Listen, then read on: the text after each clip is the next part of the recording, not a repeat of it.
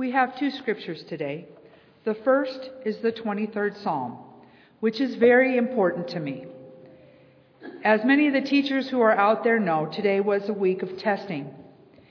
And several years ago, we had had an especially difficult year.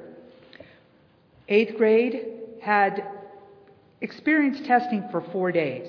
Two days we were locked down while sixth and seventh tested, and then the last two days we tested science and social studies. By the fourth day, I was with the students in a classroom I was not familiar with, with students I didn't know, and the stress overwhelmed me. As I walked around actively monitoring the test, tears began to stream down my face. Those of you who have been in education know that anything that you do to distract students while they are testing is a violation. Violations need to be reported to the campus administrator in, tar- in charge of testing, who then reports them to the school district, who then reports them to the TEA. And as the tears were streaming down my face, I realized that if any child looked up and saw me, I would be a testing violation. And the more I thought of this, the worse stress I began to feel. Finally, I knew I had to do something to take my mind off of it. I couldn't go anywhere. I couldn't stop what I was doing. You couldn't really call somebody to come cover the class because you couldn't stop crying. And I saw that my friend had her Bible out on her desk. I walked up to it, I picked it up, and I carried it to the back of the room. And it opened to the 23rd Psalm. And I began to read the 23rd Psalm. And I walked, and I observed, and I read a little bit more, and I walked, and I observed, and I wiped the tears away, and I realized that what I needed to do was memorize the 23rd Psalm. But I was restored, I had a purpose, I had a connection with God, and I was able to go on again. And so as I read to you the 23rd Psalm today, I would like you to listen to it as something a little different. The Lord is my shepherd, I shall not want. He makes me to lie down in green pastures. He leads me beside still waters. He restores my soul. He leads me in paths of righteousness for his name's sake. I will fear no evil, for you are with me. Your rod and your staff, they comfort me. You prepare a table before me in the presence of my enemies. You anoint my head with oil. My cup overflows. Surely goodness and mercy will follow me all the days of my life, and I will dwell in the house of the Lord forever. Now, John 10, verses 1 through 18. Very truly I tell you, Pharisees, anyone who does not enter the sheep pen by the gate, but climbs in by some other way, is a thief and a robber. The one who enters by the gate is the shepherd of the sheep. The gatekeeper opens the gate for him, and the sheep listen to his voice. He calls his own sheep by name and leads them out. When he has brought out all his own, he goes on ahead of them, and his sheep follow him because they know his voice. But they will never follow a stranger. In fact, they will run away from him because they do not recognize a stranger's voice. Jesus used this figure of speech, but the Pharisees did not understand what he was telling them. Therefore, Jesus said again, Very truly I tell you, I am the gate for the sheep. All who have come before me are thieves and robbers, but the sheep have not listened to them. I am the gate. Whoever enters through me will be saved. They will come in and go out and find pasture. The thief comes only to steal and kill and destroy. I come that they may have life and have it to the full. I am the good shepherd. The good shepherd lays down his life for the sheep. The hired hand is not the shepherd and does not own the sheep. So when he sees the wolf coming, he abandons the sheep and runs away. Then the wolf attacks the flock and scatters it. The man runs away because he is a hired hand and cares nothing for the sheep. I am the good shepherd. I know my sheep, and my sheep know me, just as the Father knows me, and I know the Father. And I lay down my life for the sheep.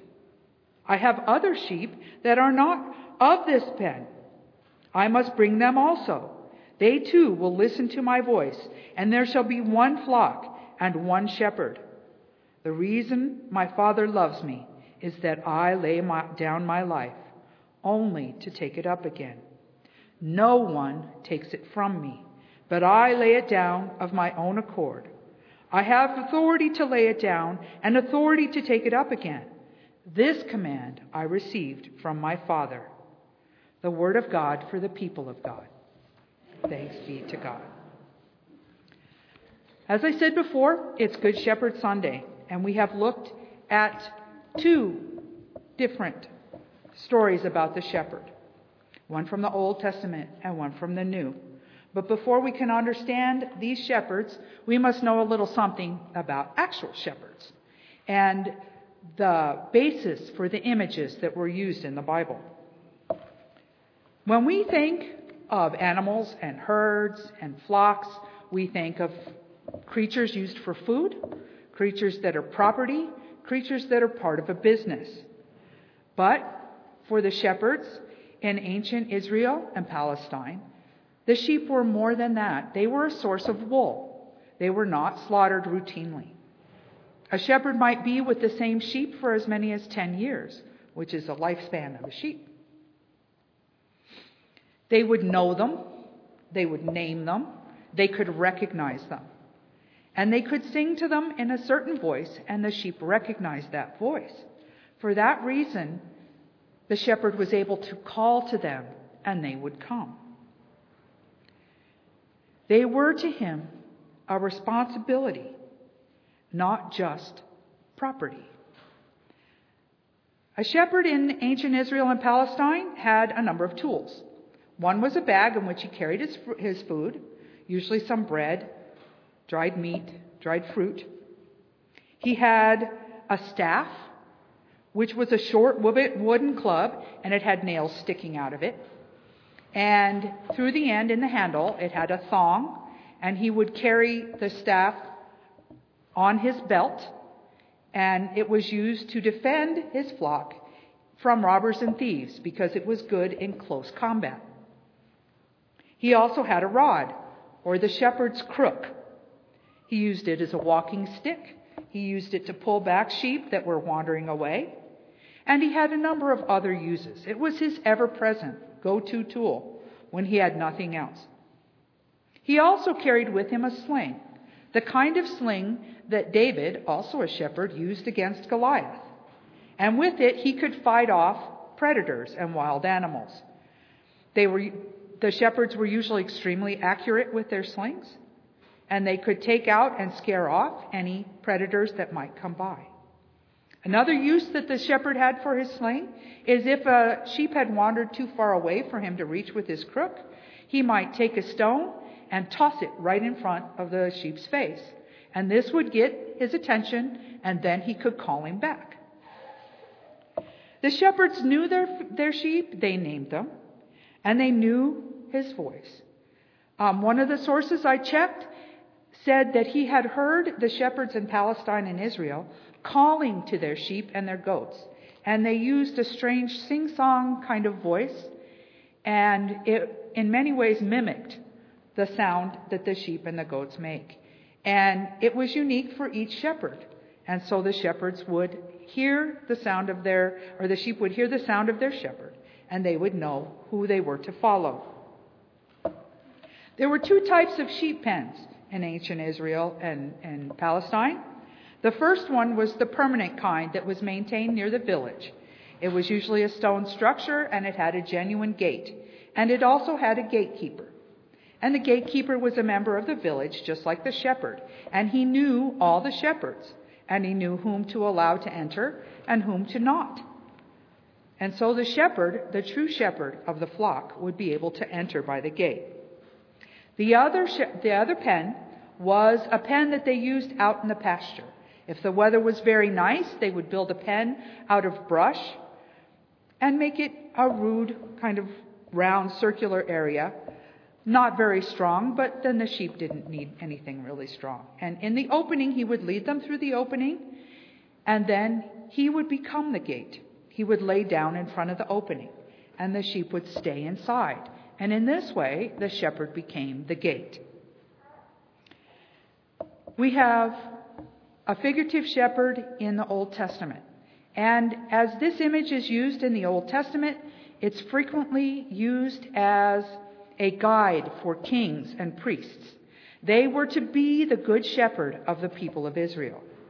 And we see this in the 23rd Psalm when David says, You prepare a table before me in the presence of my enemies. When the king wished to speak to his vassals, and if they had been squabbling or villages had been fighting, he would invite them all to the castle and they would come and they would have dinner. So he would prepare a table for them. And one of the signs of hospitality was to anoint their heads with oil. And also, we think of anointing with oil to be the, the idea or something that priests do. And so, therefore, we have the reference to the priest as well. Quite often, these people would forget what they were supposed to do. They would forget they were sheep or they were uh, shepherds and that they had responsibility to the people of Israel and would become involved with themselves.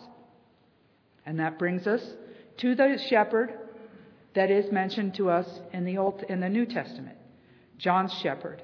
And these are the words of Jesus. He tells us what kind of shepherd he is. David tells us about the shepherd from the sheep's point of view.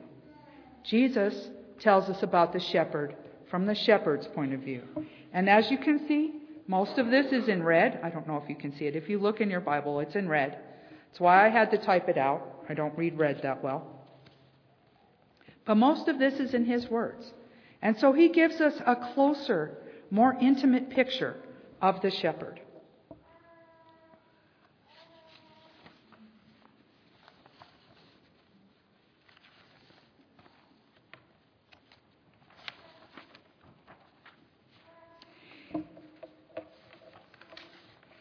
I got out of order here. There we go.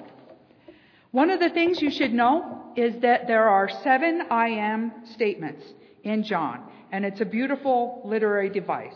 And I am the Good Shepherd is one of them. The statements are Jesus said, I am the bread of life. I am the light of the world. I am the gate. I am the Good Shepherd.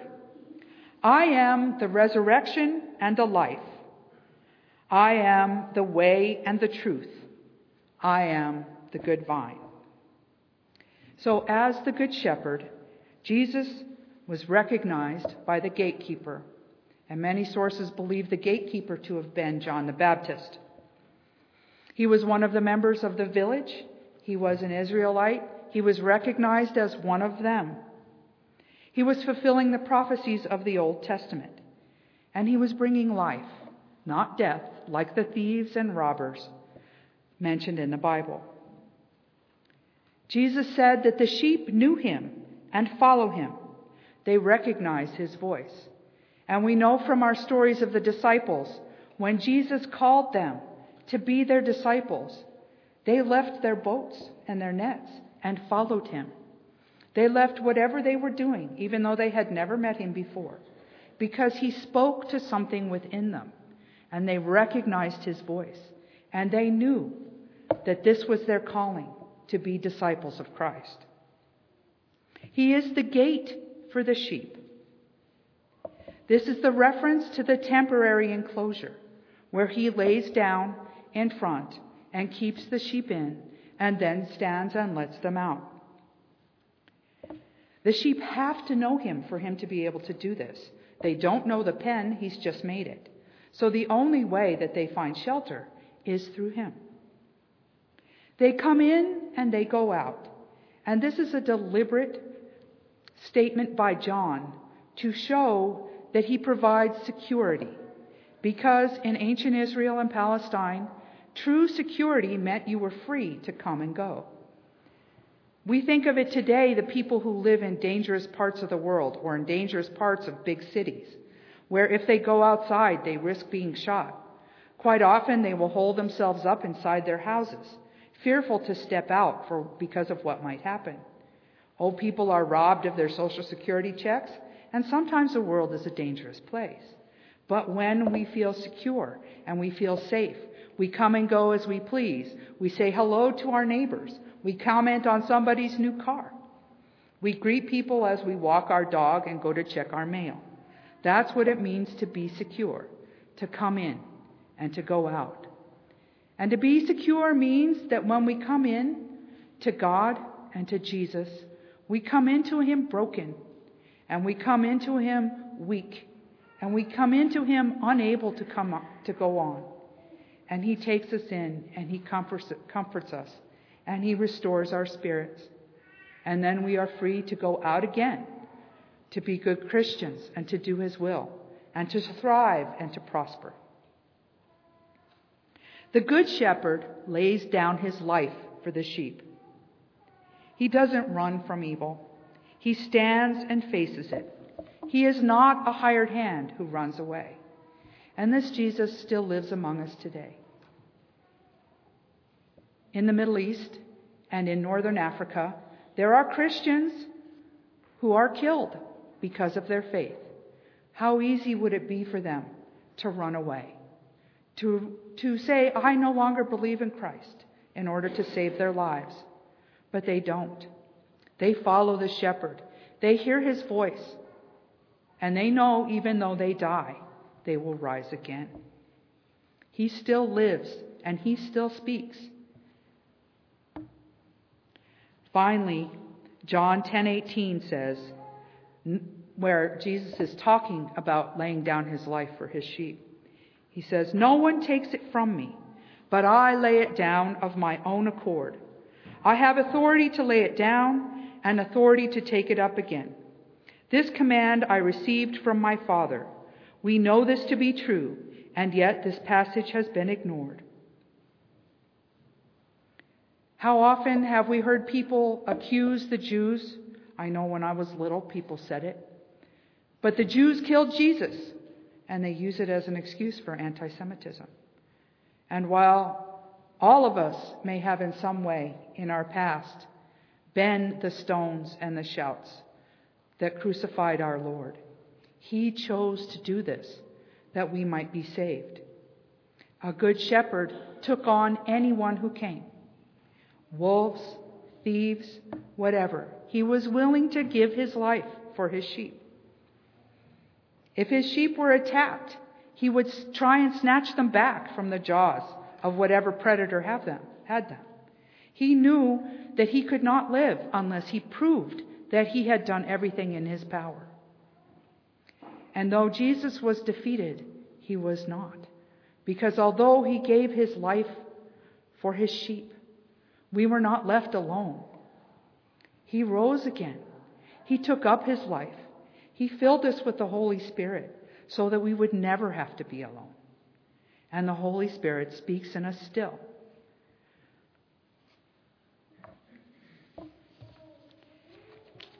The Holy Spirit speaks in us still because no matter what we do, we can hear his voice. When we do something good, he speaks to us and we feel joy in our heart. When you give a gift that no one expected, and it's just something that came to you as you were walking along and you saw it, you said, So and so will like this, I will take this to him. You never know what joy you may bring. But if you bring joy, you go, My heart is filled more full than this little thing is worth. And that's a gift from God. And when we do something wrong, because all of us are teachers and parents and leaders. And we say, oh, if you would do this, you would be so much better. If you could just follow these rules, we would have it all down. And then we start to judge. And then we start to forget what were our first two commandments. Jesus gave us two things we must not forget to do. We need to remember always to love the Lord with all our heart and all ourselves and all our being. We need to remember to love our neighbors as ourselves. And we think to ourselves, well, that's a simple thing. That's easy to do. I've got that down. Now let me make a list of actions that I can take to show that I am a good Christian. And we, we forget that sometimes the hardest things are the ones that sound the most simple. How much easier is it to take action than to look into your heart and say, Do I love enough? Do I love God with everything? Have I been judgmental? Do I not need to love and forgive and to have compassion? And sometimes we need to focus on those two commandments. And that's what he asks of his sheep. And we all know that this is where the, the um, metaphor breaks down because humans are way more complicated than sheep. We think for ourselves, we know, think that we know everything, we walk our own ways and think we're on the right path, but we need to remember our first two commandments to love God and to love each other. And if we can focus on those, then we are prepared to go out and do things. But never forget that the commandments he gave us were about love. And love is what gives us strength. We are blessed to be God's flock. We are filled with his voice. We are certain of his love. And we know that surely goodness and mercy will follow us all the days of our lives, and we will dwell in the house of the Lord forever. Amen.